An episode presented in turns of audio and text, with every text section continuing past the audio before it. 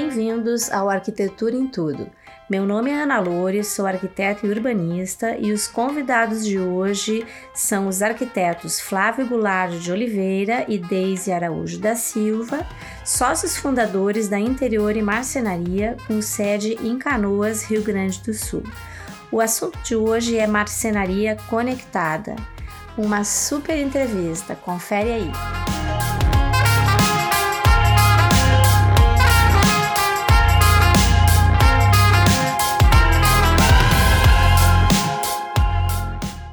Então tá, né? Eu tô aqui com o Flávio e a Deise e eu gostaria de fazer uma primeira pergunta que é: quem é a Interiore Marcenaria?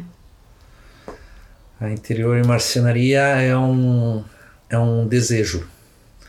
É um desejo que surgiu lá. Eu e a Deise, como arquitetos, víamos a dificuldade do profissional arquiteto contratar serviço. É uma difícil comunicação, né? E, claro, primeiro entrei eu, porque uma vez contratei uma marcenaria e o trabalho ia atrasar. Aí eu fui lá e perguntei: o que eu posso fazer para ajudar aí, para sair mais rápido o desenho? E aí fiquei lá dentro. Acabei comprando a marcenaria. Que legal. E aí eu vi a encrenca que era a marcenaria, falta de padrão, falta de processo, falta de um monte de coisas, né? E aí a Deise sempre junto, né, vendo isso também.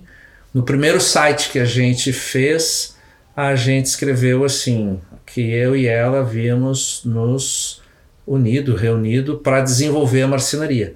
E daí vão 26 anos, né, fazendo isso. Então o Interior tem 26 anos de existência. 26 anos de existência. E essa frase a gente persegue com questionamentos internos e questionamentos pessoais, assim, de como fazer esse desenvolvimento. Então, a gente sempre pensa em desenvolvimento, é crescer internamente, é crescer em estratégia, em lógica, em processo, em facilidade de execução. Tanto para o empregado, como para o arquiteto que nos contrata, para o cliente que recebe. Sim. Então, por exemplo, a gente se preocupa, a gente redesenha o desenho do arquiteto no nosso sistema de produção e ele se comunica com a máquina. É o que eu chamo de uma linguagem. A gente desenvolveu uma linguagem, porque assim... Cada profissional pensa de um jeito, desenha de um jeito, tem técnicas diferentes. Certo. Mas a produção tem que receber uma linguagem única. Uhum. Então, nós desenvolvemos uma linguagem para atender qualquer pedido. O pedido pode vir via papel, CAD, Sketch, Promob, o que for. Mas ele passa para... Ele cai como se fosse um tradutor. Ele traduz a linguagem, tu tem que respeitar o desejo do cliente, a concepção do arquiteto, tem que entregar exatamente o que ele quer.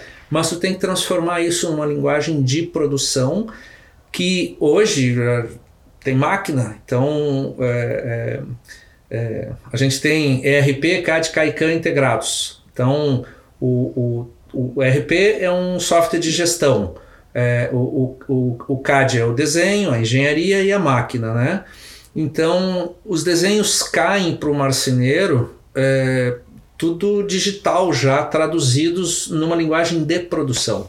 Que conversam com as máquinas, então. Conversam com as máquinas. Eu tive a oportunidade de visitar vocês na marcenaria e a Deise me recebeu e o Flávio estava lá, eu acho, né? É que o Flávio fica envolvido. Nos negócios. Não, porque eu te conheço, aí a gente também... A gente já transita há algum tempo, né?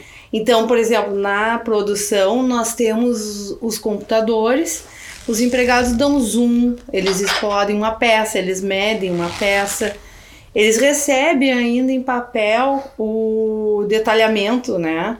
Mas eles usam o computador quando eles querem ir mais a miúde, o que está um por dentro do outro, enfim. Os encaixes. Eles conseguem no computador explodir, verificar situações que no papel já não dá, né? Mas um outro exemplo, assim, ó, a gente se preocupa muito com o tempo de instalação, que a gente chama. Tem a montagem, a gente chama montagem que é interna, e instalação é na casa do cliente. Ah, tá.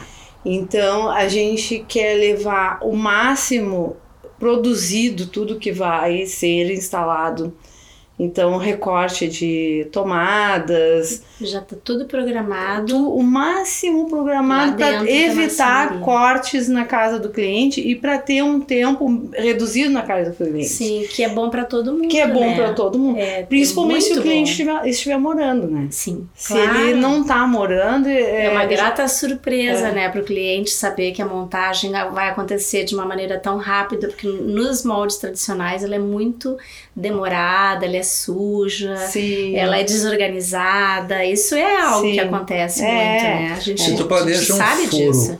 Na fase de detalhamento, sai da fábrica o furo feito, deixa de fazer ele na obra. Sim. A obra tu vai ter que pegar a ferramenta, fazer furo e depois ter que limpar, isso, né? Isso tudo tem tempo, leva tempo, né? Então, por exemplo, se tu trabalha ainda dentro de um condomínio que tem horário de serviço, nossa, qualquer 15 minutos, 30 minutos é trabalho de produzido mesmo, né? E daí tu tem que às vezes pegar a peça e ir lá para, digamos, apartamento, né? Vamos dar um exemplo. Tem que ir para uma área permitida em que tu possa fazer sujeira, se não dá para fazer dentro de casa, enfim, isso tudo perde um tempo louco, né? E aí tem um outro aspecto que é o lado humano de quem está fazendo o trabalho. Se tu trabalha com prazo enforcado, com condição difícil, com informação que tu tem que catar, estressa quem faz, estressa quem tem que carregar uma peça grande ou tem que fazer um furo que não estava previsto.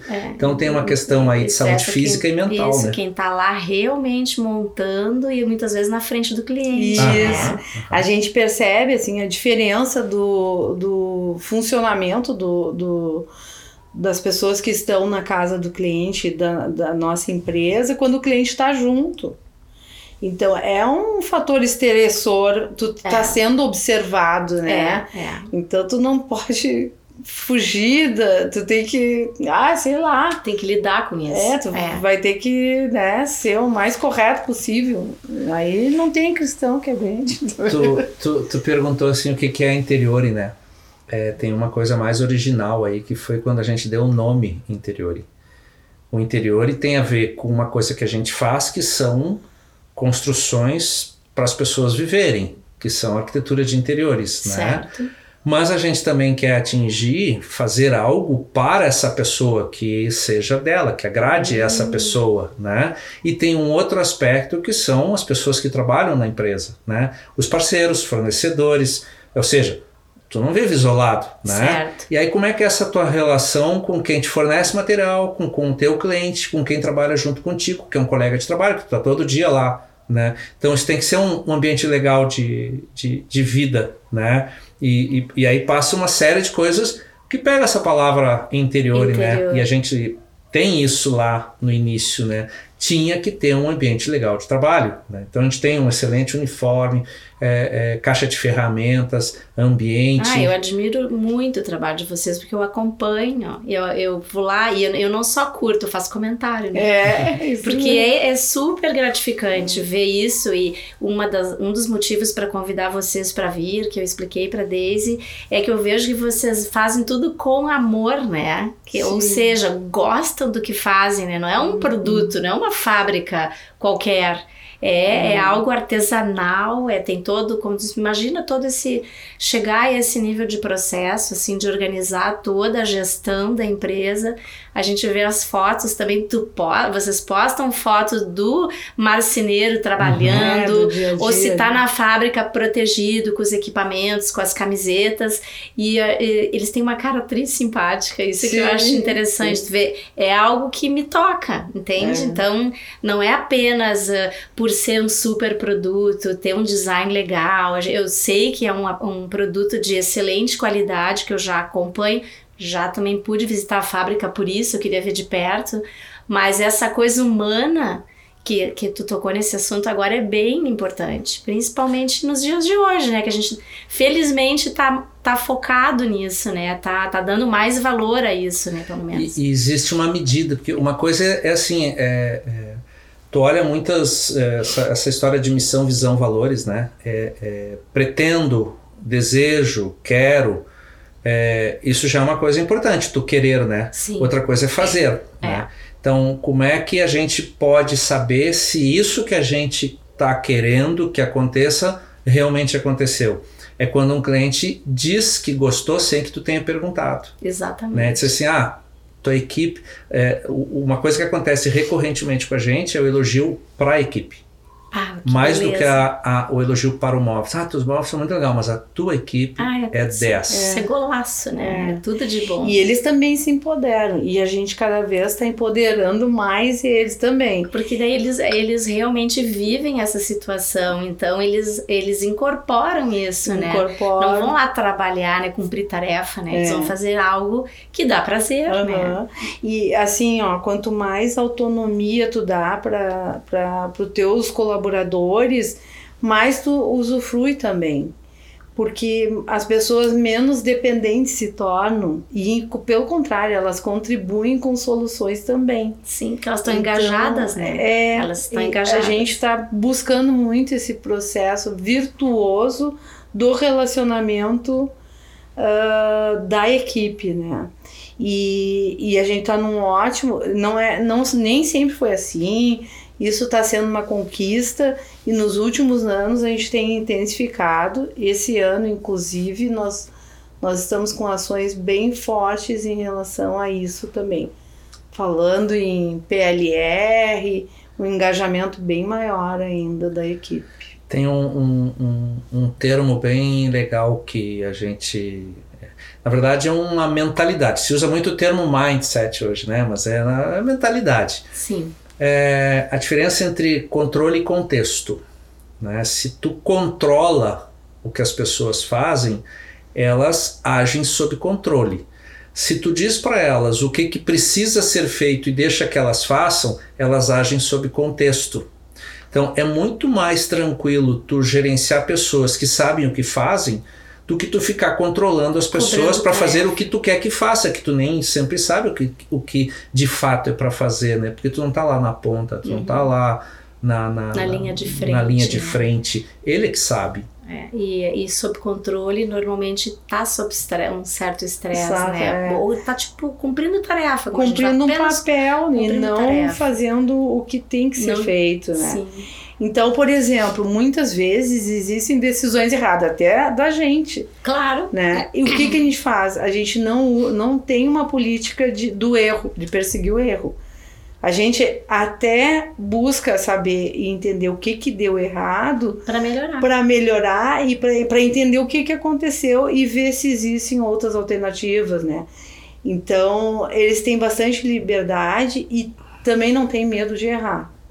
E o erro aparece com tranquilidade, não é nada que seja escondido, entendeu? Sim, tecnicamente tudo tem solução, tudo, né? Tem solução. Então, aparecendo o erro, tudo é mais rápido, inclusive, de tu buscar a solução para isso, né? E sendo tecnicamente tudo tem solução, uma coisa que a gente intermedia ou que a gente busca ou... organiza para que seja feito é a tomada de decisão em equipe, que aí não fica só um com uma decisão. Então há sempre um debate entre as pessoas que se envolveram naquele projeto para decidir a melhor alternativa, porque às vezes não é só uma alternativa, né? Isso antes de envolver, por exemplo, o próprio arquiteto, né? Sim. Então, tu já vai com algumas alternativas, com soluções e... Tu já vai com isso amadurecido, né? Mastigado, debatido. Cada um dá a sua contribuição, Sim. né? Não digo solução, mas Sim. a sua contribuição para buscar.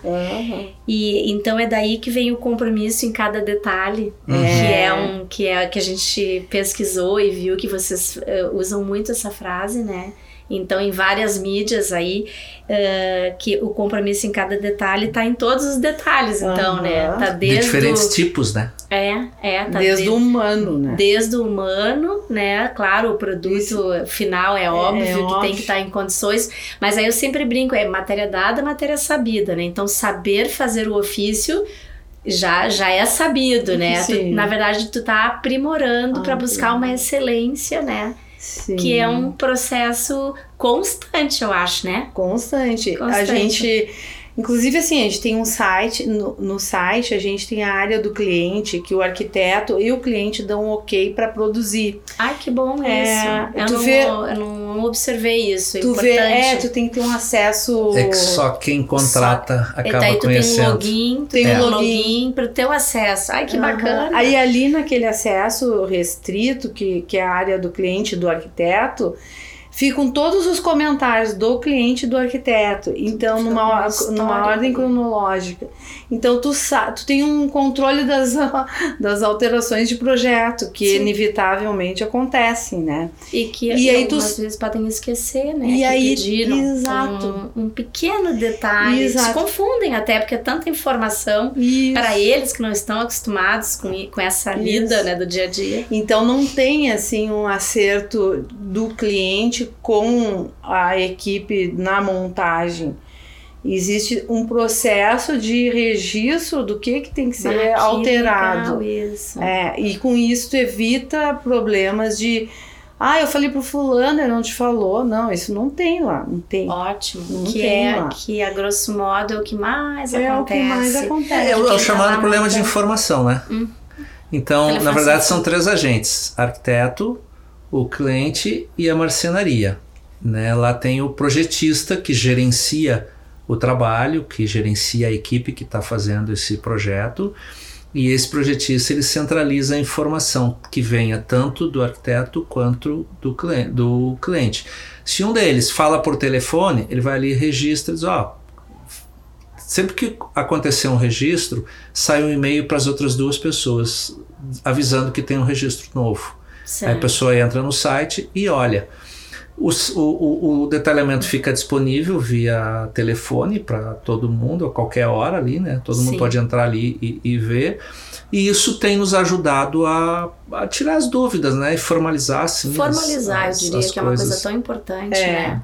É como tu ter lá num projeto executivo final, é a rúbrica do teu cliente dizendo, ok, esse é o projeto que eu quero, não interessa se é pequeno ou grande escala, né? É necessário. É o ok, é o aprovado que a gente... É o aprovado porque ele vai ser construído, né? Sim. Então tem que ficar tudo muito alinhado. Bem importante isso, eu não tinha reparado. E assim, mas aí é para quem contrata, então, né, Flávia? Então, eu sou tua cliente, eu vou ter um acesso, dentro do site eu tenho um login, é isso? E fica lá isso como registro. Às vezes a gente quer, como é que foi feito tal projeto? Nós mesmos podemos entrar no telefone e acessar ou o levantamento ou o anteprojeto do arquiteto, ou o detalhamento que foi executado, eventualmente fotos também, que se coloca. Ali é um ambiente que tu pode colocar. Fica um arquivo ali. É um registro. Tu vê todos os teus clientes e... É um acervo. Essa é a palavra correta, né? É o acervo de você estar disponível na palma da mão. E do cliente e do arquiteto também, né? Sim, que tá em trabalho ali diretamente, está tudo ali na mão. Ele tem o acesso dele, ele acessa todos os projetos que ele fez. Eu já tive uma situação assim, o cliente de uma arquiteta estava, sei lá, em Gramado. Eu estava na praia. Ela queria comprar um vaso, não sabia se cabia no nicho. Ele precisava da medida do nicho. Ela precisava da medida do nicho. Ele podia ter acessado a arquiteta, mas aí eu fui lá, acessei e disse, ok, cabe, pode comprar, sabe? Sim, tu fez uma gentileza. Eu fiz uma gentileza, mas até relembrei. E tem clientes... Mas vocês podem acessar e tal, né? Tá ali disponível para vocês, mas pode, tá? Sim, tá resolvido, o cliente, ele é dependente, né? Se ele não é da área... Ele é dependente, ele fica mas em dúvida, se ele é da área, eu tenho... Que nem esse cliente que eu te relatei antes da gente começar, né? O cara sabe tudo o que quer. Tá nos milímetros, todo organizado, mas mesmo assim te contrata. Isso é muito legal. É muito claro, porque ele quer oficializar esse desejo dele com uma pessoa habilitada para isso, né? Que estudou para isso, afinal de contas, né? É sempre um certificado de que vai dar certo. Mas assim, Ana Lore, eu falei nessa etapa que a gente já tem quanto tempo isso? 5 anos? Mais de 5 anos a gente já tem o registro no site. Esse registro no site, que foi uma inovação na época e que a gente fala ainda muito bem, porque a gente vê que é muito, não existe quem tenha isso. Não conheço mesmo. E a gente está projetando um novo avanço na empresa, que a gente vai reunir 3 processos em uma máquina. E a máquina chega semana que vem? Chegou no porto, foi segunda-feira retrasada. E tá no... Isso é um computador? É uma máquina... É uma nesting. É uma nesting. Porque hoje, assim, os processos de marcenaria é corte, usinagem, quando tem, laminação, pré-montagem, sai, né? Mas toda a marcenaria organizada... A pintura ainda é manual, né? A pintura não, tem um robô também. Tem. Existe, mas não temos dentro. E toda empresa organizada, hoje muitas já tem isso, tipo assim, tem 80 marcenarias no estado que tem CNC. Quando tu começa a ficar um pouco organizado, tu começa a ter etiqueta, tu bota etiqueta no móvel, né? Muitas empresas têm etiqueta. E essa é uma máquina que ela vai eliminar o processo corte e vai juntar corte, usinagem, laminação, tudo numa... E etiquetagem, tudo numa máquina só, automático. Então ela vai puxar vai ter uma pilha de chapas, ela vai etiquetar uma, enquanto usina a outra, enquanto descarrega a outra, e isso vai agilizar. Isso é uma... digamos assim, eu sonho com essa máquina faz 4 anos, ela é uma evolução do que a gente já tem lá, né? Hoje a gente etiqueta com a mão, a gente corta, depois a gente usina cada peça uma a uma.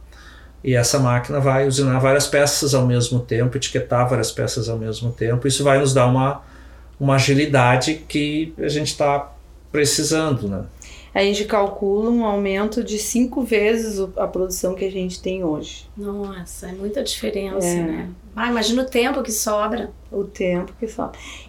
Para criar, né? Uh-huh. Para ficar bolando e focando no negócio, né? Exato. É super importante. E no mesmo espaço físico. Sim. Com as mesmas pessoas. Então... Isso é chegar a um pouco perto daquilo que a gente sonha, que é desenvolver a marcenaria. Entendeu? Que nós estamos há 26 anos que nós tentando, há 26 anos. Tá indo. Vou me arriscar a fazer uma pergunta que eu não sei se está relacionada a isso. Esse o teu desejo de chegar na marcenaria 4.0 ou não tem nada a ver? É esse. Só que o Flávio disse assim, Deise, 4.0, isso aí é um jargão já. Não usa isso. Mas a gente não sabe o que é. Mas é. É isso, gente. Eu pensei, que será que é o desejo de chegar no 4.0, né? Meu desejo é desenvolver a marcenaria 4.0. Isso eu fui lá pesquisar nas mídias da Interior, mas isso, né? Então isso. Uma visão dessa seria o seguinte. É um passo maior, o cliente, né? No seu smartphone estar acompanhando tudo que acontece na produção, porque a produção tem condições de fornecer os dados, né? É mais ou menos isso que a gente foi agora nesse contato que a gente fez hoje. Antes vocês estão alinhavando como é que isso aí vai se encaixar. O nosso ERP, ele é nativo, ele foi construído para a gente. Então, a gente tem um programador que está fazendo isso e a gente está avançando, a gente está colocando, por exemplo, a gente tem folha de pagamento, nota fiscal eletrônica, medição de produção, controle de uma série de coisas, controle MRP, essas coisas tudo nesse sistema. E então, avançando isso, tu pode ter mais interatividade com o cliente, saber aonde que uma peça está. Por exemplo, no momento que uma peça tem uma etiqueta, e ela passou por uma máquina, ela deixou um dado. E esse dado pode ser conectado com... Mandar um informativo para o cliente. Teu trabalho já passou pela usinagem. Teu trabalho já está aqui. Teu trabalho vai ser entregue. Como hoje, por exemplo, tu pede uma comida e o boy tá ali dizendo, tá chegando ali, tá chegando na tua casa. Nossa, já pensou os móveis sanitários assim, que nem a comida hoje? E a gente sabe, né? É, que nem eu te encomendei o meu aparador já tá em processo de acabamento. É. Bom, pelo jeito, semana que vem, Interiore tá... É. Sim, o teu aparador, vamos falar, né? É um aparador sob medida, né? Sim. Não é aquele aparador que tu foi ali na loja e comprou aquele, né? É. Ou mesmo que tu comprou pela internet. Sim. E que tu queria 2,70, mas aí vem um de 3 metros. Continua porque... Ela é sob medida mesmo, sob medida. Aí tu entra com um termo já conhecido que é o tal do paramétrico, né? Então, por exemplo... Hoje tu deve reduzir todos os esforços desnecessários que tu puder. Tu vai reduzir custo. Então, eu não preciso redesenhar um balcão 2 portas da mesma forma que eu sempre desenhei na vida. Então, eu já devo ter ele pronto. Então, a gente tem uma biblioteca paramétrica. Sim. Se o balcão é 2 portas, eu chamo o balcão 2 portas, claro, olho para o projeto e digo qual é a medida que tu quer. 542 milímetros, 543 milímetros, não interessa. A máquina vai se ajustar automaticamente, vai cortar no tamanho que foi mandado cortar, né? Sim. Então a gente consegue produzir a partir de pedido, que é o make to order, né? A marcenaria é isso, né? Sim. Tu manda fabricar. Então o que a gente tem é só as coisas já pré-estudadas, o processo pré-estudado, o formato das coisas pré-estudado, quando que a coisa vai acontecer, né? E aí tu pode atender um pedido, sim. Nosso sonho é atender um pedido. Tem uma história, assim, acho que faz o quê? Um ano, né? Uma cliente ligou e disse que queria um banheiro, né? Digo, legal, tá. Pra quando é que a senhora quer o banheiro? Era segunda-feira. Diz, tu pode me entregar na sexta? Eu digo, olha, a gente não consegue ainda, mas quem sabe daqui a um tempo, né? E agora a gente já começa a ver que isso vai poder ser possível num prazo bem curto. Porque eu mesmo ia fazer essa pergunta, né? O problema sempre é o prazo. As pessoas não têm mais paciência por N motivos do nosso mundo atual, de a gente querer...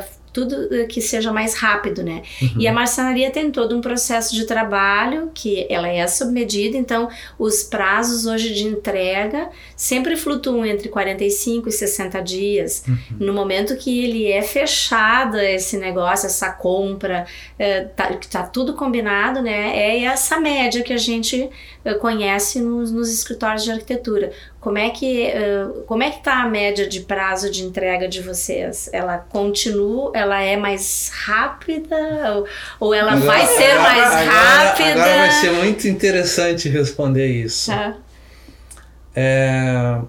Nós começamos um processo de estudo faz 2 anos atrás, porque a gente se deu conta que a gente leva mais tempo definindo como o móvel vai ser feito do que produzindo. Exato.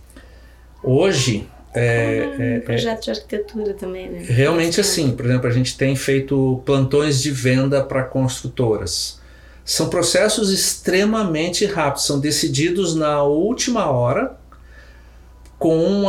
o plantão de venda está sendo construído, tu não consegue nem medir, porque ele está em construção, e tu tem que fazer o processo de fabricação do mobiliário. Este é decidido muito rápido.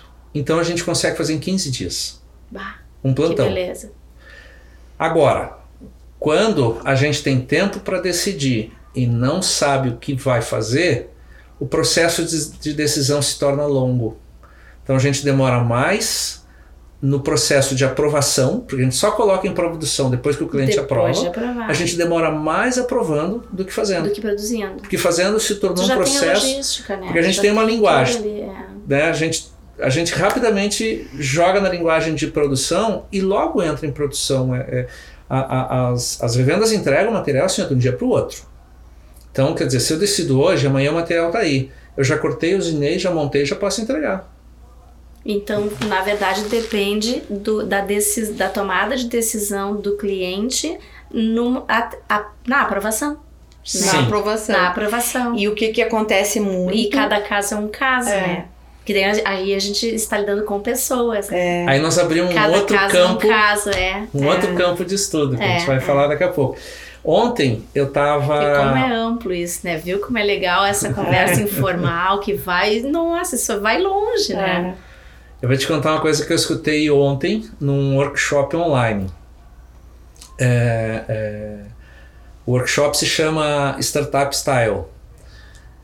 E num dado momento, ele usou uma metáfora que é o seguinte. O Lego, que todo mundo está acostumado, conhece Lego. Tu pega um monte de Lego e vai começar a montar, mas tu não sabe o que tu vai montar. Tu vai descobrir o que tu vai fazer enquanto tu faz. Certo. Essa é uma visão. A outra visão é, eu tô com as mesmas peças de Lego e eu vou montar eu quero montar um avião. Eu não sei como é que é um avião. Nunca montei um avião num Lego, mas eu quero montar um avião. Esse processo é mais rápido do que o outro, que tu não sabe o que tu vai montar. Então, pensa o seguinte, eu estava falando isso com a Deise hoje. Traduz isso para um cliente que chega para ti. E ele diz assim, eu tenho um apartamento para fazer. Aí tu olha o apartamento, olha cliente. Um arquiteto organizado já larga de cara um questionário para o cliente, para procurar saber quem ele é, o que ele gosta, o que ele necessita, as referências. Tu tem que olhar o imóvel, tu tem que olhar o cliente, né? Se ele te diz assim, olha, eu gosto disso, eu gosto assim, gosto assado, o projeto vai andar mais rápido. Se ele te dizer assim, eu não sei bem o que eu vou fazer, tu tá naquela de que eu vou fazendo e depois eu vou descobrir o que vai acontecer. Então é esse processo que se torna longo, se a pessoa sabe o que quer. E não a produção, né? E não a produção. É. Daí é como eu digo, daí, na verdade, daí são as pessoas, né? Cada caso é um caso, vai ter pessoas extremamente organizadas, com arquitetos organizados, vai ter pessoas que sabem o que querem, mas infelizmente estão com alguém que é demorado, como um arquiteto mais lento, é normal isso acontecer. Ou então, ao contrário, daí um cara bem direcionado, inclusive, que vai olhar com cuidado para aquele cliente, mas eu vou te orientar então. Vamos alinhavar isso aqui, vou te explicar como... Então, mas de qualquer maneira é um investimento de tempo, né? Nesse inteirinho aí é um tempo investido. Só que daí como arquiteta eu te digo, para nós é super importante, porque depois de produzido, ele está lá, né? E aí todo mundo tem que fazer gol, né? Uhum. O cliente tem que ficar satisfeito. Sim. E viver bem naquele espaço, ou trabalhar bem naquele espaço. Então, é um conjunto. Agora, saber que dá para contar com uma marcenaria, com esse pensamento e com tecnologia, é um belo passo à frente, né? É muito bom. Bah. E aí, Ana? O BAD do Rio Grande do Sul, a gente... Eu forço um pouquinho, porque a gente... O trio, o bar, não adianta, é um chimarrão aqui. Também para o ouvinte também... Se situar, né? Que nós estamos no Sul. Que a gente está no Sul e que o Sul faz um monte de coisas interessantes e bem modernas, e né? Pode fazer para todo o Brasil. E pode fazer para todo o Brasil, exatamente. É importante isso. Mas, então... Com isso que o Flávio disse, que identificar os desejos das outras pessoas, que são o cliente, o arquiteto, e com uma produção que pode chegar 5 vezes mais do que a gente tem hoje, a gente vem Vamos introduzir o segundo assunto, eu acho, né? O segundo assunto é o seguinte, a gente... Estamos lá com um maquinário legal, com uma equipe legal, um processo legal, um site legal, uma biblioteca e tal. Softwares. Mas por que a gente leva mais tempo definindo do que fabricando, quando as pessoas querem receber rápido, querem ter as coisas rápido? Onde é que está o problema nisso aí, né? Porque a gente vê que o cliente gasta muito tempo definindo, o arquiteto gasta muito tempo definindo, e todos os fornecedores, não são só a marcenaria, né? A construção, o cara da cortina, todo mundo espera um pelo outro, né? Tu imagina fazer uma obra num tempo e ela leva um tempo a mais, porque se um atrasar, ele atrasa os subsequentes, vai atrasando todo mundo, né? aconteceu uma coisa com a gente assim, era, fechamos um serviço em fevereiro para entregar em novembro. Eu comecei a fabricar os móveis em janeiro do outro ano. Eu não pude fazer nada antes. Sim. E fui terminar em maio do outro ano. Extrapolou totalmente. Eu fui no compasso que a obra ia permitindo, liberando. Exatamente, né? Então, quer dizer, esse foi assim o máximo, né, que aconteceu, mas invariavelmente tem essas coisas. E aí o que a Deise quer falar agora é um projeto novo que a gente está pensando responder como que a gente agiliza a decisão. E aí, Deise? Então, a gente vem se reunindo, a gente chamou pessoas para debater esse processo que incomoda todo mundo, incomoda muita gente, e a gente quis ouvir também essas pessoas para saber se realmente incomoda, é só a nós, né? Nossa, né? Então a gente chamou alguns arquitetos que a gente atende já e que então eles já nos conheciam para debater esse assunto, e algumas pessoas também foram se agregando a esse grupo que a gente chama hoje de Coletivo Cenaria. Aí que tem o Coletivo Cenaria. Que aí é que tem o coletivo. Em outubro agora faz 2 anos que a gente se reúne toda terça-feira, invariavelmente sem falta. Que bom isso. E construindo esse novo enfoque, essa nova abordagem no mercado. O que a gente... A gente reúne qualidades no grupo, né? Desde design estratégico, comunicação, arquitetura, varejo, marketing. Então, nós temos pessoas nesse grupo. E a gente constrói junto uma ideia para um empreendimento, tá? Então, a gente seleciona os empreendimentos primeiro, que são comercializados até entre R$500 mil uma unidade, e que tenham acima de 40 unidades, por exemplo. Então, a gente foca num público-alvo que vai comprar um apartamento de R$500 mil e que quer algo legal para morar e quer comodidade. Então, nós vamos pesquisar as pessoas daquela região que vão se interessar por aquele tipo de empreendimento, e vamos fazer projeto daquela unidade e precificar ela com tudo ou com minimamente o que seria necessário para ela morar. E vamos oferecer para ela isso construído, né? É um projeto, mas a gente já tem todos os fornecedores, todos os preços. A especificação daquela unidade está pronta. E a gente acredita que nós vamos atrair pessoas que, quero isso, eu quero conveniência, sabe? Praticidade, né? Praticidade. Com o estilo de vida que se leva, e são para não perder esse tempo, justamente isso. Procurando. Imagina a economia de tempo que o cliente tem nesse momento. Exato. Ele sabe o início, meio e o fim. Ele já tem domínio já de tudo isso. Tudo organizado. É um projeto de arquiteto, ele está oferecido para o prédio. Então, ele é um projeto diferenciado, ele vai visar custo, porque é um imóvel de R$500 mil, a pessoa vai ter um valor... proporcional, né? Um budget proporcional. Sim. Então, nós vamos fazer algo ajustado para aquela realidade e vamos oferecer pronto. Aí, tu vai poder customizar. Quando for customizar, entra em ação o arquiteto. E aí, já começa a abrir a questão dos prazos. E também a questão do custo. Vai ter um custo a mais se ele pedir alguma customização.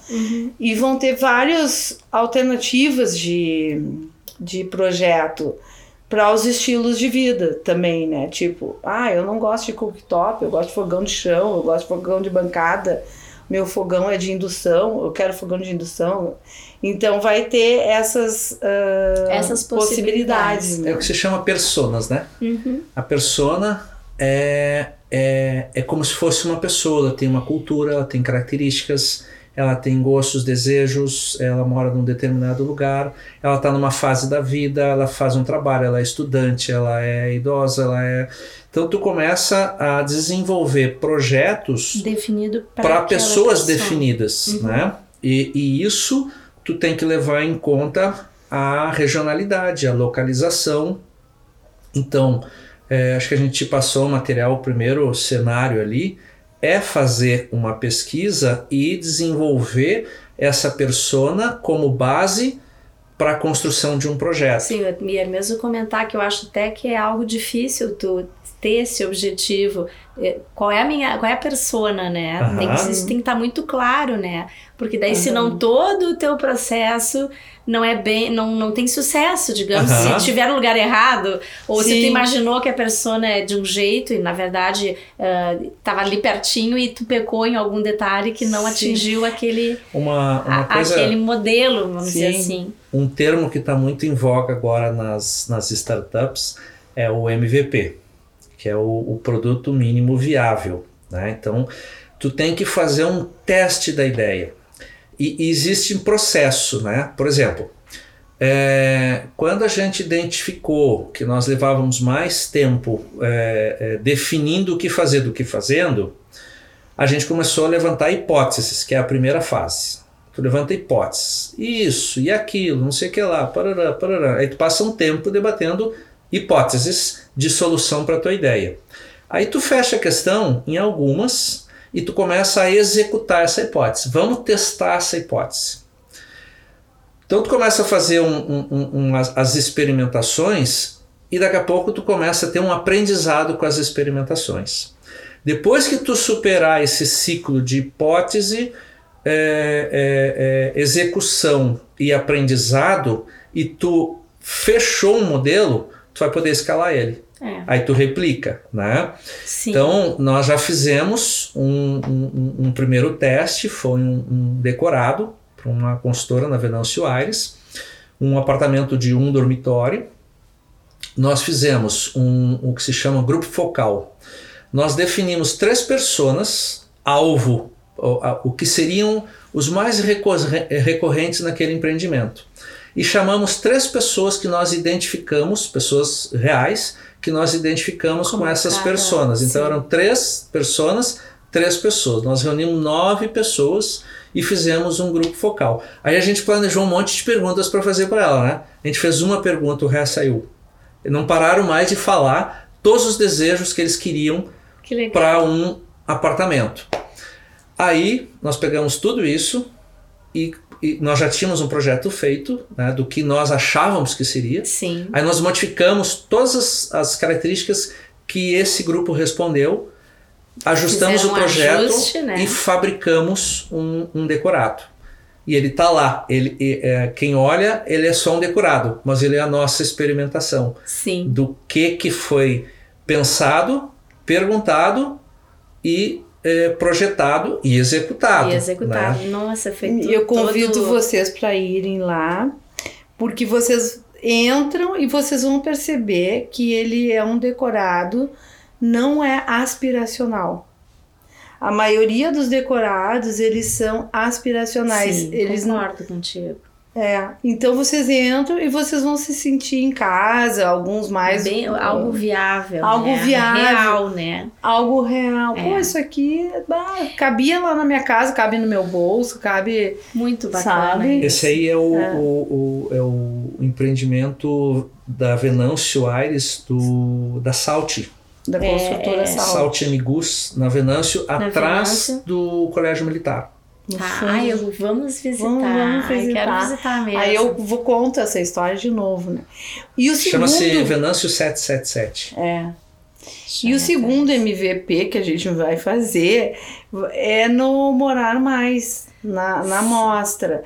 A gente chama de segundo MVP porque a gente quer a mostra para colher as impressões. Fazer a tua pesquisa. Fazer a nossa real. E vai estar aberta ao público, não tem nada melhor. Não tem nada melhor. E nós vamos estar lá, né? Então, nós somos vários, a gente vai se dividir melhor, vai conseguir cobrir os 40 dias de mostra, né? Então, nós mesmos vamos estar lá porque a gente vai querer pesquisar no público o que eles acham disso. Então, agora, nessa mostra, nós não vamos só com cenaria.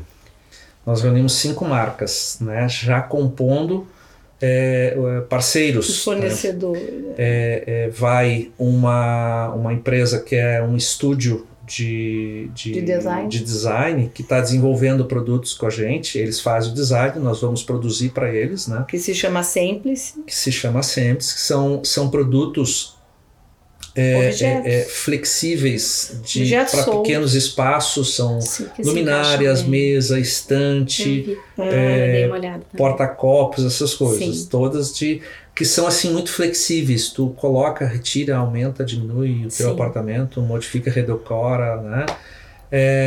Vai também a Vetor Co-Design, que eles fazem coisas em metal, em vários tipos de metal. Até ele desenvolveu recentemente um escorredor de louça que vai acima da pia para um apartamento pequeno liberar a bancada, uhum, exatamente. Vamos nós, Interiore, como marcenaria, vai o Cenaria e vai a Somos Lares, que é uma curadoria imobiliária, que um dos projetos que nós estávamos desenvolvendo com eles, e nisso a mostra, a gente bateu o olho, a mostra é uma casa antiga, grande. Onde ela fica na Santa Cecília, com uma travessinha. Travessa ali. Da Saúde. Não é da Saúde. Não, mas que é travessa. Atrás do IPA. Quando tu sai do IPA, do estacionamento de trás, tu desce a Santa Cecília. Uhum. Em seguida tem uma ruazinha para dobrar à esquerda. É ali naquela esquina. Isso é Petrópolis? É Rio Branco. Rio Branco, quase lá em cima. Acima da Protásio. Mas o que nos chamou a atenção na casa? É uma casa antiga, com vários ambientes. A gente botou o olho e disse, olha aqui, piso de parquet, janela antiga e parede. É só o que tem no espaço. O espaço foi comercializado como uma cozinha. Tipo, nós vamos fazer uma cozinha de 17 metros quadrados. Sim. Aí nós vamos fazer o seguinte, nós vamos fazer a cozinha pequena, como é de um apartamento, e como se fosse a cozinha com uma sala integrada. E aí vai ter uma mesa grande, que aí é uma coisa bem atual. Tu trabalha em casa, tu recebe amigos em casa, tu consegue ter área, né? Mas, principalmente, tu pegou um ambiente antigo e tu tornou ele novo. Sim. E aí a gente vai fazer uns esquemas bem... então a gente não vai tirar a característica do ambiente antigo, a gente vai manter... Mas vai colocar uma utilidade bem atual, para as necessidades atuais. Então tu entra no termo reciclagem urbana, né? Uhum. E aí que vem a parceria com a Somos Lares, que o Coletivo Cenaria também está buscando isso, que é dar o ressignificado para imóveis existentes, né? Sim. Então, que a Loft faz em São Paulo isso. Que eu diria, e na arquitetura é a sustentabilidade, né? Tu poder utilizar, digamos assim, te apoderar de algo que já existe isso, e acomodar para aquela situação que tu necessita atualmente, né? Exato. Não tu ter que te adequar a algo antigo, né? Tu praticamente renova e tá sendo sustentável, porque tu não tá botando abaixo, né? Tá utilizando algo que existe. E tem vários usos que tu pode fazer isso, né? Tu pode arrumar para morar, arrumar para alugar, arrumar para vender, para comprar um novo. Que legal. Então, é uma cadeia de ideias, né? De possibilidades, né? É o ideal de dizer aqui, né? Sim. Então, o coletivo Cenaria, ele surgiu dentro da Interiore, né? Mas a Interiore é um fornecedor do coletivo. Tá, então... isso que eu ia perguntar, né? Dentro de todo desse trabalho, dessa busca de vocês pelas melhorias, tanto como empresa, mas como com as pessoas, foi indo e acabou que e nasceu aí com o coletivo. Cenaria. E claro, isso. Daí foi crescendo, né? É. E tomando outro formato, provavelmente. É assim, é um projeto autônomo. Cenaria é uma entidade, tem seu site, tem seu... Vai ter seu site, né? Tem seu, eu ia seu Instagram, né? Vai ter. Que bom isso. Então, vão existir independente. Mas isso também mostra o que é a nossa visão de empresa sustentável. A gente não visualiza uma empresa enorme, a gente visualiza uma cadeia forte. Tá? Então, a gente quer a Interiore forte na questão lógica, inteligência lógica e sistema e tecnologia, mas para reforçar a cadeia. Não para ser assim, comprar 5 mil metros quadrados, sim, de área e botar lá um pallet de branco, que é o ideal de cada marcenaria, eu acho, botar um pallet disso, um pallet daquilo, e sair estoque, picando, né? Pecinha. É. Além disso, a gente questiona o transporte do móvel. Então, por isso, a gente tem uma visão de rede, mas de distribuição, tá? De enviar arquivos. Esse é o nosso sonho, 4.0, sei lá o quê. Enviar arquivos e não enviar móveis para outros lugares. Para outros lugares, tá? Mas aprofunda isso. Aprofundando isso. Explica um pouco melhor para quem está ouvindo. Aprofundando isso, a gente quer saber de empresas que pensem como a gente e que tenham essas nossas tecnologias. Ok. Entende? É muito legal. É isso que a gente... Tu continua crescendo. Uhum. Em parcerias, né? Que é maravilhoso. Uhum. Tu não tá inflando a tua estrutura, uhum, que é um problema para todos, né? Uhum. Porque qualquer percalço no meio do caminho... O prejuízo, o tombo é muito grande, né? Tu consegue cuidar melhor do teu negócio, porque ele é... não, a palavra não seria pequeno, né? Mas tu consegue dar conta e aparar todas as arestas, né? Cada vez mais, tornar mais precioso ainda aquele a tua empresa, né? Uhum. E tu vai alinhavando e treinando toda a cadeia que vai se encaixar nessa maneira de pensar. Em administração se fala verticalização ou horizontalização. Verticalização é quando tu... Uma empresa manda no processo, né? Então, tudo é com ela. Tudo certo. Ela que domina, ela que decide, né? E horizontalização é quando tu consegue compartilhar isso mesmo dentro de uma empresa. Tu pode ter uma empresa horizontalizada quando tu dá o contexto que eu chamei antes e o controle para diversos lugares e também terceiros, parceiros, sistemistas, né? Nem uma GM faz as coisas sozinha, né? Eles têm os Tier 1, Tier 2, Tier 3, Tier 4, que são o fornecedor do fornecedor do fornecedor. Porque, né? A gente também não tem conhecimento de tudo isso, né? Quando te torna um empresário, é que tu vai entrar nesse mundo, né? Uhum. E aí a gente tem... Essa ideia também, ela é muito própria para Brasil, porque Brasil tem muita criatividade e muito empreendedorismo, né? Então, tem muita gente que diz assim, perdi meu emprego, não tem problema, vou fazer um negócio. E já sai fazendo. Sim, né? A gente então, tem muita gente autônoma. Que é o brasileiro, né? O brasileiro é muito criativo, né? Que nem diz, o meu avô dizia, né? A senhora necessidade é uma excelente professora, né? Quando tu precisa, tu acha a solução. Não tem maneira, não sai. E o gaúcho, principalmente, é muito virador, né? É. Então, essa é a nossa ideia de crescer horizontalmente, né? Reforçando a cadeia e reforçando todos esses, inclusive marceneiros. Tá? Então, inclusive marceneiros. A gente realmente quer essa marcenaria desenvolvida. Porque... Não é a nossa, né? É o setor marcenaria. O setor marcenaria. Que para nós arquitetos que é maravilhoso, né? Porque a gente, independente de fazer a arquitetura civil, né? Sim. A construção, que é o que a gente trabalha muito, mas tu faz os interiores, tu já desenha isso para a pessoa entender como é que ela vai se comportar ou dentro do negócio ou mesmo da casa. Então, a gente fatalmente cai dentro das marcenarias para tornar real a vida daquele cliente, né? E foi o que o Flávio fez, né? Caiu dentro de uma marcenaria. Eu caí e fiquei. Não, e assim, ó, a proposta do Arquitetura em Tudo é garimpar vários assuntos da realidade.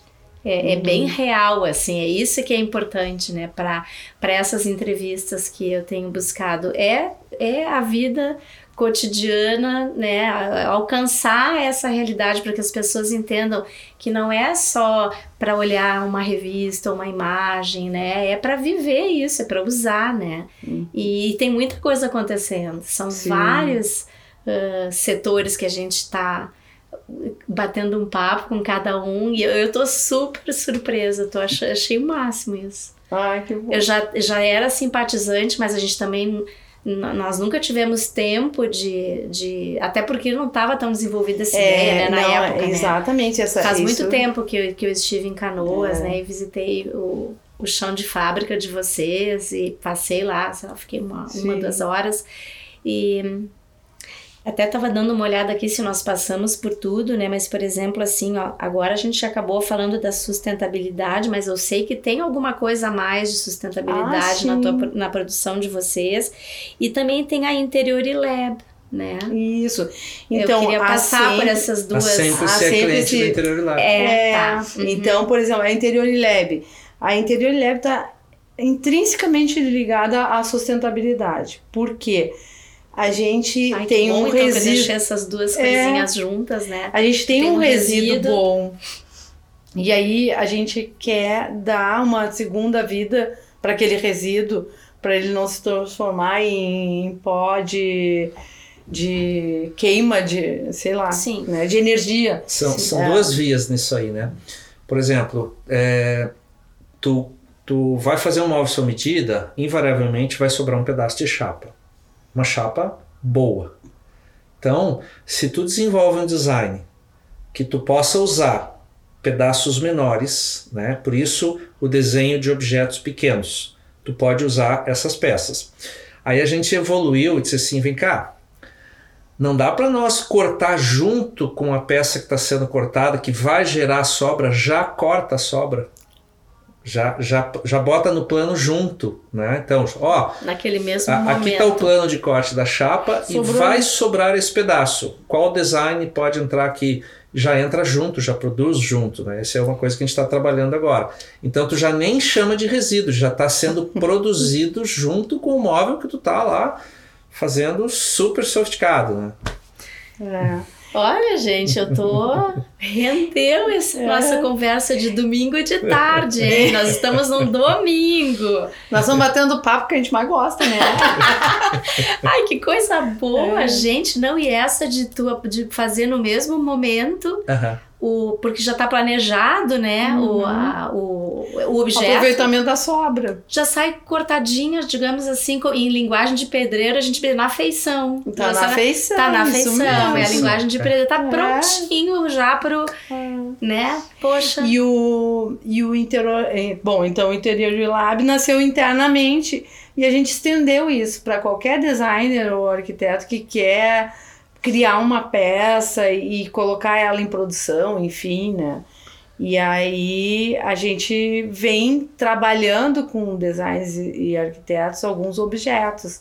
Lá na mostra vai ter objetos do André da Rocha, que é um arquiteto, da Semplice, da Vetor.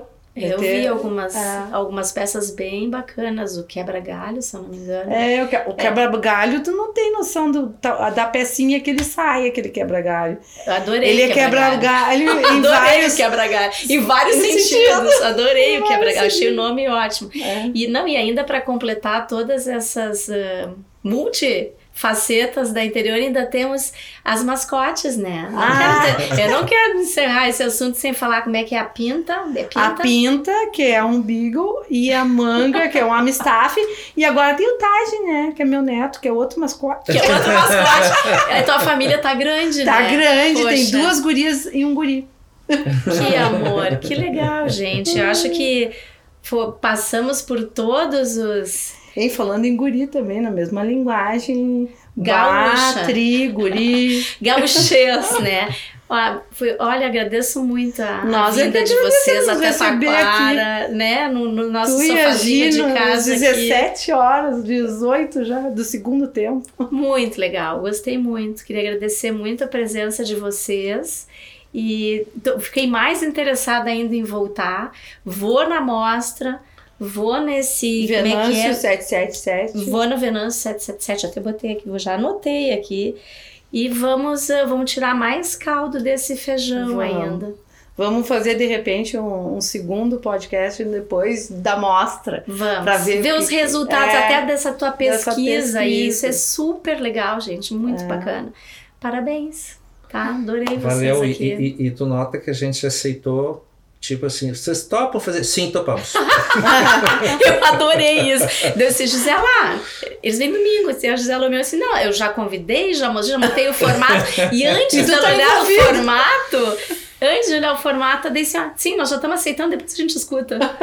Muito obrigada pela confiança, né? É que isso legal. Que eu ia tocar no assunto agora. Uma coisa que faz parte da cultura do gaúcho é a confiabilidade, né? E a confiabilidade se empresta, né? Se eu confio em ti e tu diz, pode confiar nessa pessoa, eu confio nela. Só em tu dizer, né? Então... isso é uma coisa tão bonita de ouvir, né? É uma coisa tão rara, por pensar tão rara. Não, mas né? A gente tem várias experiências disso muito legais, assim, a pessoa ser de confiança e ela diz, pode fazer trabalho com essa pessoa aqui. Porque a gente... recebe pessoas que confiam na gente porque alguém disse para confiar na gente. Certo. É que o nosso trabalho é por indicação. É. Mas o que eu quero chegar é o seguinte, quando tu nos convidou, nós dissemos sim. Então, muito obrigada pela confiança. Ai, que legal. Então, ó, aqui, ó, assim, a nossa parceria de aí, né? De aí, né? A gente se conhece dessa de viagem. Turma aí. Que coisa boa, né? É uma muito coisa leva a outra, viu?